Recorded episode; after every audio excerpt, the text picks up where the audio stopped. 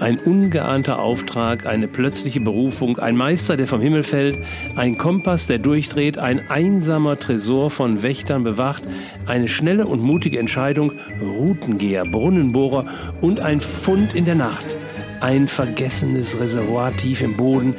Was ist zu tun? Die Experten sind ratlos, keiner kann helfen. Das ist ein Fall für Schamanski. Mein Name ist Andreas Henning, besser bekannt als Schamanski. Vielleicht kennst du meine Seminare, meinen Blog, mein Buch oder du kennst mich aus dem Café von nebenan. In diesem Podcast teile ich die spannendsten Fälle aus meinem Leben mit dir, um dich zu begeistern, zu bereichern und zu berühren, um Horizonte zu erweitern, neue Möglichkeiten zu sehen und um dir zu zeigen, wie wunderbar facettenreich dieses Leben und diese Welt ist. Herzlich willkommen zu Folge Nummer 6 ungeahnte Bodenschätze. Schön, dass du dabei bist. Ich wünsche dir viel Spaß. Herzlich willkommen zu Ein Fall für Schamanski. Schön, dass du wieder dabei bist. Diesmal in der Folge Nummer 6 geht es um ungeahnte Bodenschätze.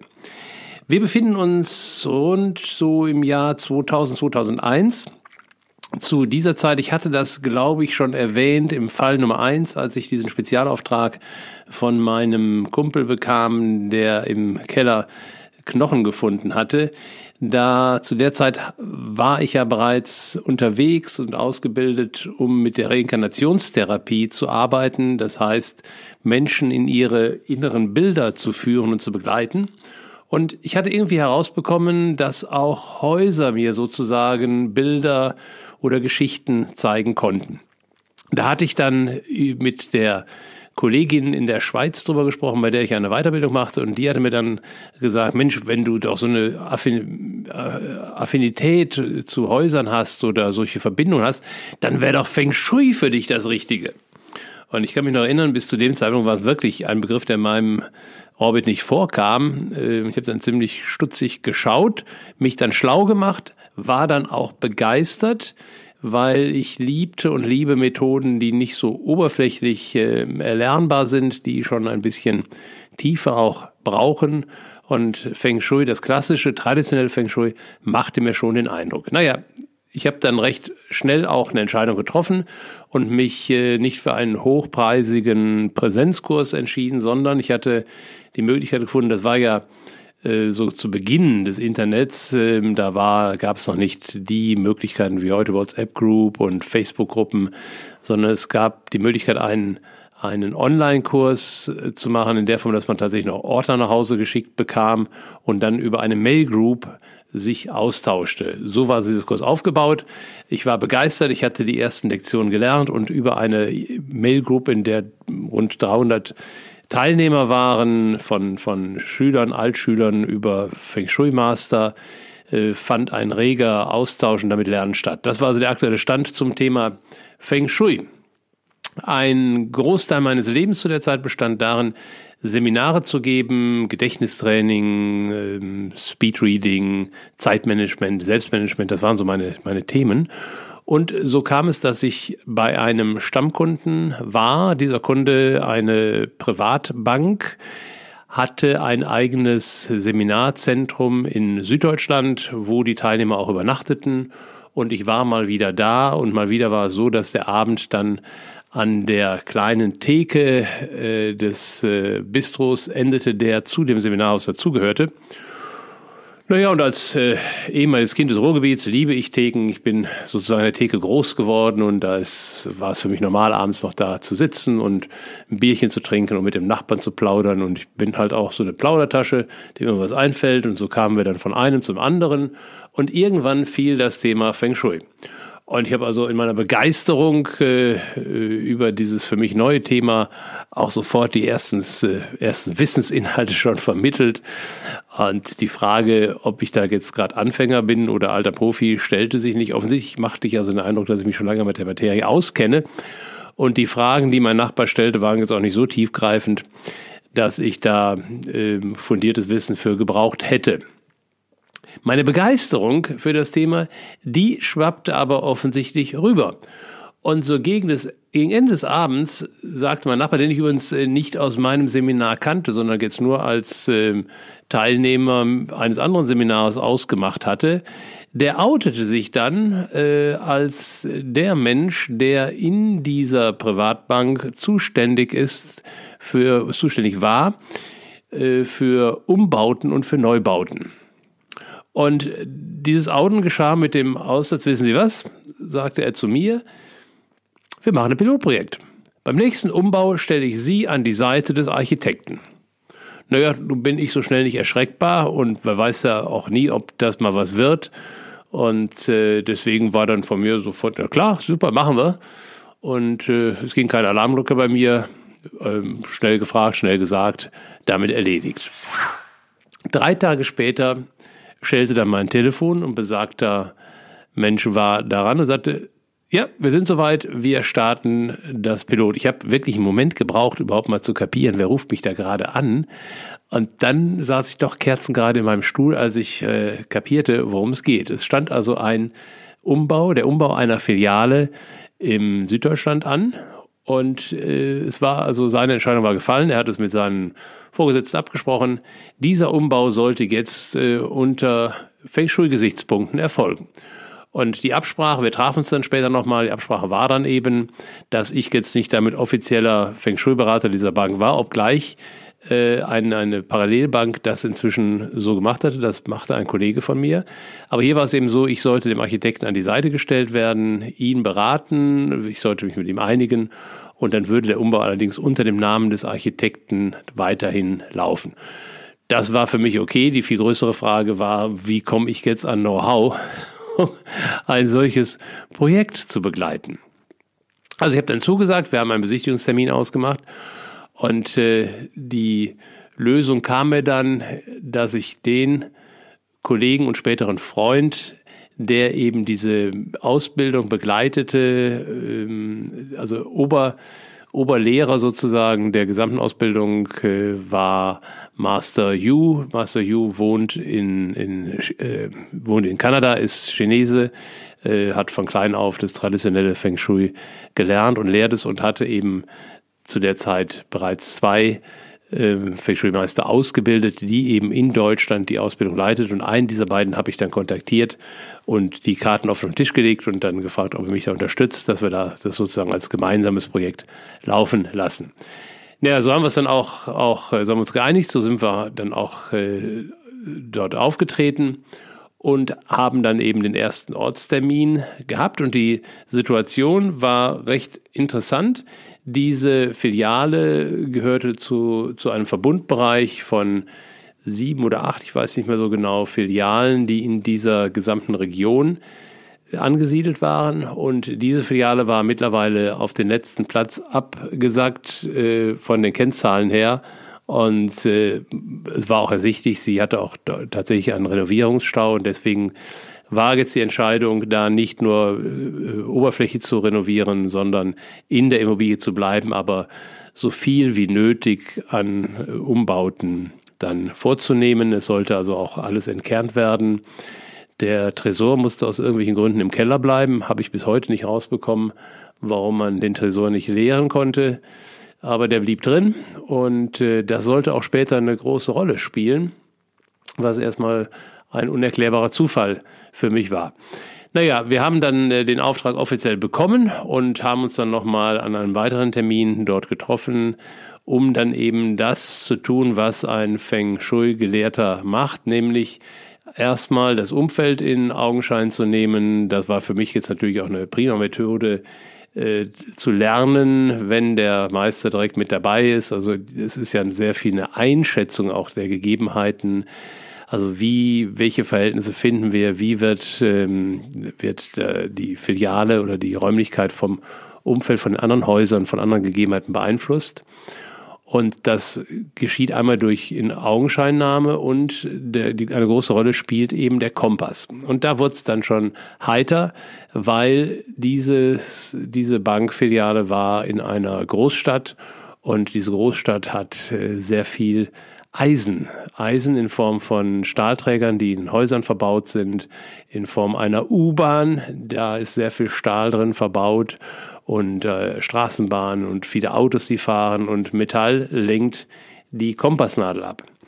Und dann ist äh, es natürlich einfach, auf eine Karte zu schauen, wo Norden ist, aber es geht hier tatsächlich darum herauszubekommen, wie ist das magnetische Feld. Und dazu muss eben ein Kompass genommen werden. Das war schon wirklich, ich glaube, zwei Stunden Arbeit, dass wir uns da einigermaßen auf die Richtung einigen konnten. Das war nicht einfach. Sagt auch direkt dann was aus über die, über die Lage, über das Gebäude, dass eben diese Felder nicht eindeutig bestimmbar sind.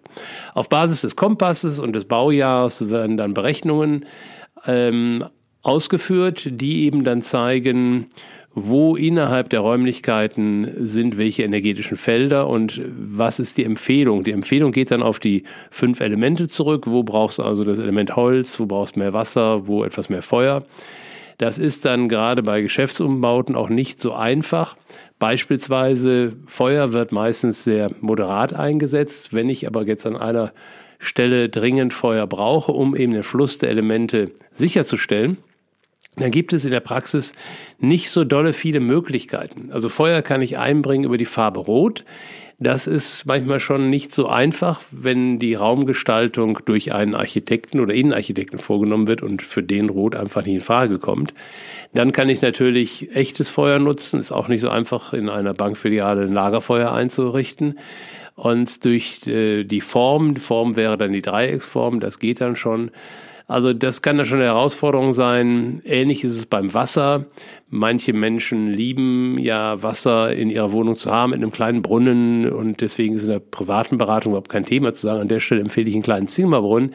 Die meisten Menschen mögen sich dann da auch einen hinstellen. Auch das wiederum in einer Bankfiliale nicht so einfach. Also generell in Geschäftsumbauten nicht so einfach, dann die Elemente entsprechend einzubringen.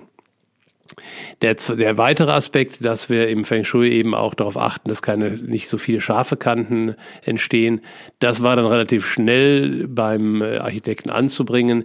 Das heißt nicht übers Ziel hinausschießen und jetzt alles ist rund, das machen manche dann auch, sondern so auf eine gewisse Ausgewogenheit achten, aber eben auch darauf achten, dass jetzt niemand in Anführungsstrichen durch scharfe Ecken abgeschossen wird. Also wenn ich durch den Eingang hereinkomme, dann sollte ich nicht direkt auf so eine Spitze zulaufen.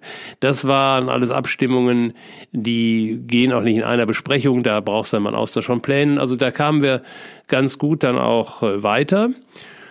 Und wir haben dann noch einen dritten Termin durchgeführt, weil immer noch eine gewisse Unsicherheit war, die wir uns nicht erklären konnten.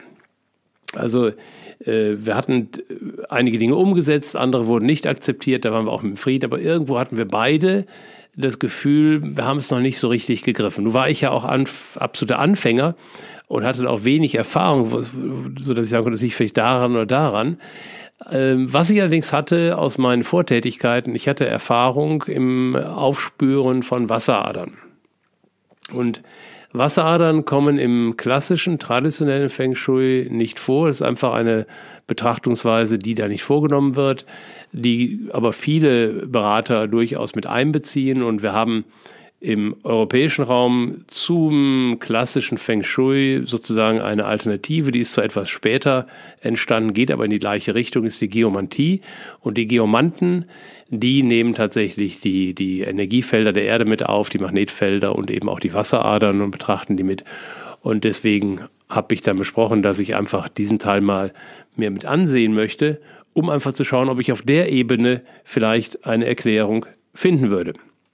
Also mein Feng Shui Kollege und Meister war damit einverstanden und äh, zwar etwas skeptisch im Sinne von, ist das denn nötig, aber durchaus einverstanden. Ich wollte jetzt allerdings den Architekten nicht überfordern, dass ich jetzt noch äh, da mit einem Pendel über die Baustelle laufe, weil es gibt Menschen, die Fühlige, die die Wasserader mit einer Wünschelrute erspüren. Und bei mir war es in meiner Ausbildung war es so, dass für mich das klassische Pendel die bessere Möglichkeit ist.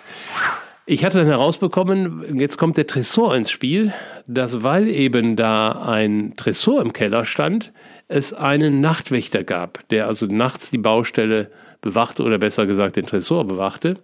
Und deswegen hatte ich dann nach einem Termin nochmal gefragt und so gedeichselt, dass ich dann eben abends kommen konnte, wenn die Baustelle nicht mehr besetzt war und nur noch der Nachtwächter da war. Gesagt, getan. Und äh, just als ich dann starten wollte, hatte ich natürlich die Neugier dieses Mannes entfacht und äh, ich habe halt dann offen gesagt, worum es geht, der, ihn sozusagen als meinen Vertrauten auf die Seite genommen und gesagt, welchen Auftrag wir hätten und dass ich jetzt eben mal nach Wasseradern schauen wollte, war da auch so ein bisschen stolz ähm, über meine, meine Position. Und äh, dann sagte er, oh prima, das kann ich auch. Und dann stellte sich heraus, er hatte das Routengehen erlernt, weil er mal, insofern ist also Nachtwächter schon eine interessante, äh, interessanter Beruf, also eng verbunden mit kostenfreier Weiterbildung sozusagen. Er war mal beschäftigt bei einer Brunnenbohrfirma, ich glaube im Frankfurter Raum. Und diese Brunnenbohrfirma hatte einerseits hohes technisches Equipment um eben aufzuspüren, wo und in welcher Tiefe Wasservorkommen sind, bevor sie den Brunnen bohrten. Und als zweites hatten die eben einen Routengänger und hatten festgestellt, dass ähm, sich die Genauigkeit nicht viel tut zwischen dem Routengänger und der Technik, der Routengänger aber viel kostengünstiger ist, als da riesen Maschinen aufzufahren. Und die setzten tatsächlich in den meisten Fällen einen Routengänger ein. Und von diesem Routengänger hatte eben mein Nachtwächter Routen gehen gelernt. Also lag der sportliche Wettbewerb schon auf dem Tisch und wir haben uns dann tatsächlich abgesprochen, dass er erstmal nicht zuschaut und ich gehe mal ab ähm, und danach geht er mal das Feld ab. Und das ist immer, also ich glaube an diese Fähigkeit, also bei mir und auch bei anderen und trotzdem, es gibt ja da nie so wirklich richtig technische Beweise, weil ich bohre ja nicht dann anschließend nach der Wasserader. Ich sage ja nur, nach meiner, meinem Gefühl, nach meinem Pendel geht hier eine Ader von da nach da und die ist so und so mächtig. Das hatte ich bisher eingesetzt, wenn es um Schlafstörungen ging oder Konzentrationsstörungen. Dann liegt das tatsächlich oft an einer ungünstig verlaufenden Wasserader. Wenn man ein bisschen das Bett anders positioniert oder den Schreibtisch, dann gibt das auch Linderung. Also daher kannte ich das. Ähm, und die Bestätigung kommt im Grunde dadurch, dass anschließend die Symptome bei den Auftraggebern sich bessern. Trotzdem kann das Ganze natürlich auch immer noch äh, eine mentale Beeinflussung sein. Also so letztendlich einen Haken hintermachen kann man nicht. Also ich hatte jetzt meine, meine Wasserader gefunden und das war so eine recht kräftige. Und äh, jetzt kam also der spannende Moment, dass also dann der Nachtwächter mit seiner Route ging und er fand tatsächlich die gleiche Wasserader an der gleichen Stelle in der gleichen Richtung. Und er feierte das genauso wie ich, dass wir diese Übereinstimmung hatten. Und der Platz, wo wir das gefunden hatten, war interessanterweise im Grunde gar nicht in den Räumlichkeiten, sondern es gab am Ende dieser Räumlichkeiten, die waren ein, ein langer Schlauch und am Ende der Räumlichkeiten gab es einen kleinen Innenhof, der allerdings weder von äh, von den aktuellen Betreibern dieser Räumlichkeiten noch von den Nachbarn genutzt wurde, also so ein verwaister Hof. Und genau da fanden wir jetzt diese Wasserader. Und die stört eigentlich an der Stelle gar nicht, weil eben dieser Bereich nicht genutzt wurde und es war auch nicht vorgesehen, den nach dem Umbau zu nutzen. Was allerdings ein Thema war, dass wenn wir vorne durch den Eingang in die Räumlichkeiten gingen, dann war es eben ein langer Schlauch und vor dem Umbau war dort im hinteren Bereich waren die Geschäftsteile angesiedelt, die die Bank als sehr profitabel ansah. Das heißt also, die Kunden, die die Bank sich wirklich erhoffte zu gewinnen und zu binden, die mussten also jetzt durch den langen Schlauch durchgehen. Das war von vornherein bekannt, deswegen war auch sowohl dem Architekten als auch mir klar, dass wir auf jeden Fall durch den Umbau etwas tun müssen, dass entweder diese Kunden vorne bedient werden, was aber nicht so ganz logisch war, äh, oder wir energetisch, architektonisch etwas machen, dass diese Leute diese Kunden freudvoller wirklich bis hinten durchgehen. Da gibt es ein paar ganz simple Tricks, also Aufmerksamkeit, äh, Energie folgt der Aufmerksamkeit, also wenn hinten richtig viel Licht ist, dann leitet das schon dazu, dorthin zu gehen. Dann kann man alles so ein bisschen so trichterförmig äh, anlegen, dass unbewusst es äh, dich nach hinten zieht. Man kann über die Teppichgestaltung, also da, da gibt es viele Möglichkeiten, sowohl architektonisch als auch natürlich aus dem Feng Shui heraus energetisch etwas zu tun. Das war uns alles klar. Und deswegen stutzte ich jetzt, dass ich eben genau da, wo wir jetzt die Menschen hinführen wollten, eben dieses Störfeld war. Es war zwar außerhalb des Bereichs, aber es war da. Und das habe ich dann alles mit äh, meinem äh, Routengeher-Kollegen, dem Nachwächter, besprochen. Und dann hatte der die Idee, äh, was er so mit seiner Route selten machte, aber sagte dann, ob ich denn nicht mit meinem Pendel mal ein bisschen genauer abfragen könnte, was denn da wäre. Auf die Idee wäre ich jetzt erstmal gar nicht gekommen, weil Wasserader ist für mich Wasserader und die lassen sich ja auch, die lassen sich zwar in der Wirkung ein bisschen dämpfen, aber die lassen sich im Grunde nicht beheben. Also da gibt es jetzt keine Möglichkeit, in den Boden tatsächlich einzugreifen. Und Wasserader heißt ja, dass da wirklich auch Wasser fließt. Naja, es dauerte dann eine Weile und wenn beim, beim Pendeln, also bei diesem Abfragen der Intuition, äh, geht es darum, wirklich äh, klare Fragen zu stellen. Dazu muss ich also erstmal wissen, in welche Richtung soll ich denn fragen. Das dauert also eine Zeit, bis dann letztendlich herauskam, und das bestätigte auch dann der Kollege, dass es eben gar keine Wasserader war, sondern es gab eben ein Störfeld, so viel konnte ich herausbekommen, ein Störfeld, das hatte was zu tun mit Flüssigkeiten und es waren eben ähm, es war etwas Altes, was einen dauerhaft negativen Einfluss hatte und was sich auch von selbst verstärken würde. Das war natürlich jetzt eine, eine gute Denkaufgabe. Weiter kam ich nicht. Also ich habe dann in alle möglichen Richtungen gefragt. Also genauere Erklärungen äh, bekam ich nicht. Ich habe dann das am nächsten Tag offen mit dem Architekten besprochen. Und es dauerte dann nur ein paar Tage. Der hat dann auch nochmal recherchiert und hat dann tatsächlich, ähm, also insofern war schon klasse, wie weit er mit mir zusammenarbeitete, das nicht alles als Spinnerei abgetan, sondern hat dann mal jemand nach hinten geschickt, der da mal schlichtweg den Spaten in die Hand nehmen sollte. Und was dann herauskam, war, dass in diesem Boden ein alter Öltank war. Also ein Stahltank äh, mit, mit der als Öltank mal genutzt wurde für eine Heizungsanlage, aber seit vielen Jahren nicht mehr genutzt wurde. Und der war da, naja, bestenfalls vergessen worden, schlimmstenfalls äh, halt äh, übersehen oder negiert worden. Wie auch immer, er war jedenfalls drin. Und äh, es wurde dann, wurde dann auch freigelegt. Dann gibt es ja so eine, so eine, so eine Öffnungs- und Öffnungsschacht und da stellte sich heraus, da war tatsächlich auch noch Öl drin. Also insofern waren alle sehr dankbar, dass wir das Ding gefunden hatten, weil es nur eine Frage der Zeit, wann auch Stahl mal durchgerostet ist und dieses, äh, diese Altlast dann in den Boden übergeht. Und damit war klar, oder dann, es war nicht klar, aber es wurde dann entschieden, den Tank nicht zu bergen, aber das, das Öl abzupumpen und den zu reinigen und den Stahltank aber dann im Boden zu belassen. Und da kam mir dann die Idee, ähm, aus dem Übel, also das Übel natürlich so weit wie nötig und möglich zu entsorgen, aber aus dem Übel auch was Gutes zu machen. Das heißt, wenn wir etwas verändern, dann ist immer so eine Tendenz zunächst mal einen ehemaligen, gut erinnerten Zustand wiederherzustellen. Klasse ist natürlich, wenn wir dann sozusagen über die Mittellinie hinausgehen und ähm, also aus, wenn es mal auf, sagen wir mal, null war und es ist abgesagt auf minus 50, dann nicht null wiederherzustellen, sondern von minus 50 auf plus 50 dann zu gehen. Und die Idee kam mir, weil ich mich dann auch mal schlau gemacht habe bei Kollegen, was macht man denn mit so einem Tank? Und da war sofort die Empfehlung, auf jeden Fall mit Sand füllen, damit nicht ein, ein Hohlraum unter der Erde ist, was also aus Sicht der Experten energetisch nicht gut war. Jetzt war das natürlich dem Auftraggeber relativ egal. Also die wollten natürlich sicherstellen, dass die Altlast behoben ist, aber ob da jetzt ein leerer Raum drunter ist oder nicht, war denen jetzt egal. Und befüllen mit Sand kostet natürlich äh, oder sind auch zusätzliche Kosten da wieder.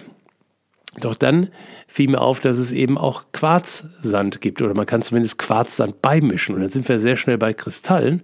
Und ich konnte tatsächlich dann meine Auftraggeber überzeugen, diesen, diesen äh, Leerraum, der da jetzt äh, entstanden war, mit Quarzsand zu füllen, was also dann ähm, Kristallen und äh, Bergkristallen und kristalliner Energie sehr nahe kommt. Und von kristalliner Energie sind wir natürlich sehr schnell auch bei Gold und bei Glanz. Und das war jetzt eine symbolische Kraft, die mir doch ähm, sehr gelegen kam für das Betreiben eines solchen Geschäftes. Also das wurde gemacht, das Ding wurde verfüllt und weil wir jetzt die ganze Zeit so im Garten rumgestochert hatten und einige Menschen immer dann auch nach hinten hinliefen, wurde dann tatsächlich die Entscheidung noch getroffen vom Architekten, diesen Innenraum auch zukünftig zu nutzen äh, dass die Mitarbeiter da auch mal einen Tisch hatten und eine Pause verbringen konnten. Das war auch ein, ein nach oben offener Raum, also Lichthof, ohne Glaskuppe, sondern wirklich mit freiem Blick nach oben.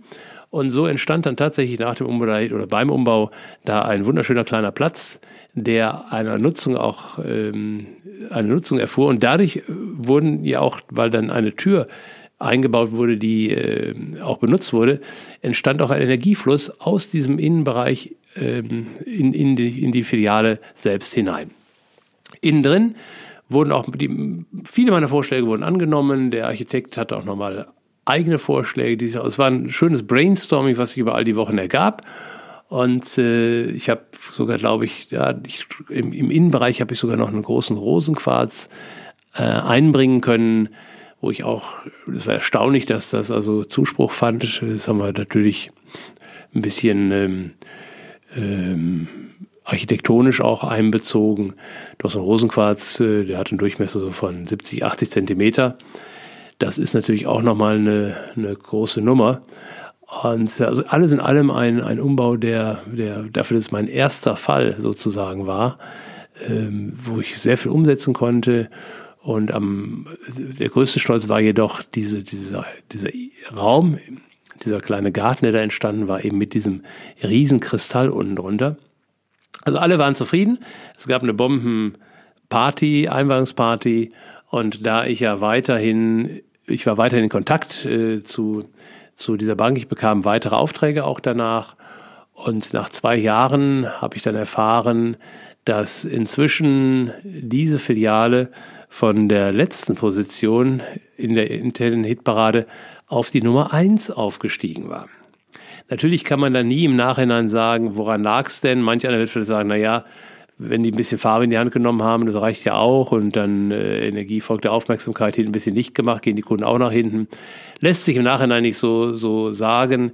Es zeigt mir einfach nur, ähm, wenn, wenn sich eine Möglichkeit ergibt, etwas zu verändern und die Bereitschaft da ist, viel zu verändern, dann wirklich auch gucken, was kann alles verändert werden und wenn sich dann Möglichkeiten erschließen, die auf den ersten Blick erstmal nicht gesehen werden, die dann zu nutzen, lohnt sich, glaube ich, immer. Und insofern war das jetzt wirklich ein, ein gelungener Start in meine Feng Shui-Karriere. Das war der erste Feng Shui-Fall für Schamanski und brachte ihn, brachte mich aber doch dazu, auch schon direkt auch andere Ebenen mit einzubeziehen, die jetzt nicht so der klassische Feng Shui-Bereich sind. Und ich glaube, das ist auch bis heute meine Stärke, dass ich mich da nicht an irgendwelche Konventionen halte, sondern wenn mir andere Ideen kommen, andere Bereiche hinzuzuziehen und mal auf einer tieferen Ebene oder Hintergrundebene zu schauen, äh, sei es mal was auszupendeln oder wie auch immer etwas abzufragen, dann tue ich das halt. Der Erfolg heiligt die Mittel, wie heißt es so schön? Also klasse, dass du so dabei warst. Ähm, ich hoffe, Du kannst etwas mitnehmen aus diesem Fall, Anregungen, Wünsche. Ähm, freu dich schon auf den nächsten Fall und bleib bitte noch dabei, denn wie immer gibt es jetzt gleich noch einen kleinen Einblick in Schamanskis härtesten Fall. Wie immer möchte ich dir am Ende dieses Podcasts, also dieser Podcast-Folge, einen kleinen Einblick geben in Schamanskis härtesten Fall. Und das war eben dieses ähm, unfassbare, unglaubliche Ereignis, als im März 2015 meine jüngste Tochter Martha tödlich verunglückte und ich mich auf der einen Seite der klassischen Trauerarbeit zu stellen hatte, auf der anderen Seite doch mehr und mehr meine bis dahin doch recht fortgeschrittene Ausbildung ähm, nutzbar werden wollte, meine Ausbildung, mich medial zu verbinden, in Räume abzutauchen, die jenseits vom, vom Irdischen sind, das überlagerte sich so ein Stück weit. Und wenn ich heute so zurückschaue, war, glaube ich, der Hauptmotor dabei tatsächlich, dass ich auf eine ganz besondere Art und Weise nicht verstehen konnte, dass ich jetzt keinen Kontakt mehr zu meiner Tochter hatte. Also je mehr ich mich der, der Trauerarbeit stellte. Und ich habe mich ja dann auch gemeinsam mit meiner anderen Tochter Clara, die ja auf ihre eigene Art und Weise durch diese Trauer durchging. Wir haben uns da immer wieder schlau gemacht. Wir haben auch Berater gehabt und äh, Therapeuten hinzugezogen und viel gegoogelt und viel gesprochen und uns jetzt so in Relation gebracht zu dem, was eben unter klassischer Trauerarbeit verstanden wird. Wir haben dann sehr schnell gemerkt, dass wir da irgendwie doch ein bisschen anders auch sind, was nicht so gemeint ist, dass wir nicht auch diese Schmerzen erfahren haben, diese Hilflosigkeit. Das alles war so ein, so ein, so ein Gemisch und es blieb immer übrig und es wurde immer stärker, diese Idee in mir, ja, aber wo ist sie denn jetzt? Und dann begann ich tatsächlich auch, mm, ja, mir Pläne zurechtzulegen oder Versuche anzustellen. Das Ganze wurde begünstigt dadurch, dass ich schon eine lange Zeit vor Marthas Unfall eine Reise geplant hatte nach Kauai auf Hawaii die fand, die war geplant für Ende April, also relativ kurz nach dem Unfall. Und natürlich war die erste Idee, diese Reise nicht stattfinden zu lassen. Und dann hatte der Freund, der dort eine, ein spirituelles Seminar ähm, äh, stattfinden ließ und, und veranstaltete, der hatte halt äh, mir empfohlen zu kommen, um einfach auch mal ein bisschen Abstand zu bekommen und hatte auch meine Tochter Clara eingeladen. Und dann bin ich also mit der Entscheidung gegangen und ich glaube, das war dann so der Moment, wo Martha dann zum ersten Mal so ein wenig einen Durchbruch gelang, also zu mir zu gelangen. Und um jetzt diese Entscheidung zu treffen, ob ich diese Reise antrete, also mich noch ein Stück weiter entferne von meinem Unternehmen. Ich hatte die Leitung zwar abgegeben an meine Tochter Clara, aber dennoch war ich halt schon ja, so eine Art Aufsichtsrat und dann Clara auch mitnehmen. Da galt es also eine Entscheidung zu treffen und dann bin ich ein Typ, der so eine Entscheidung gerne für sich trifft, sich dazu zurückzieht und ich glaube, das war jetzt sozusagen ein guter Moment, in dem Moment, wo ich mich zurückzog, um mich zu besinnen, aus dieser Trauer rauszugehen, auf eine rationale Entscheidung, trete ich, die Reise an und wo sind Vor- und Nachteile.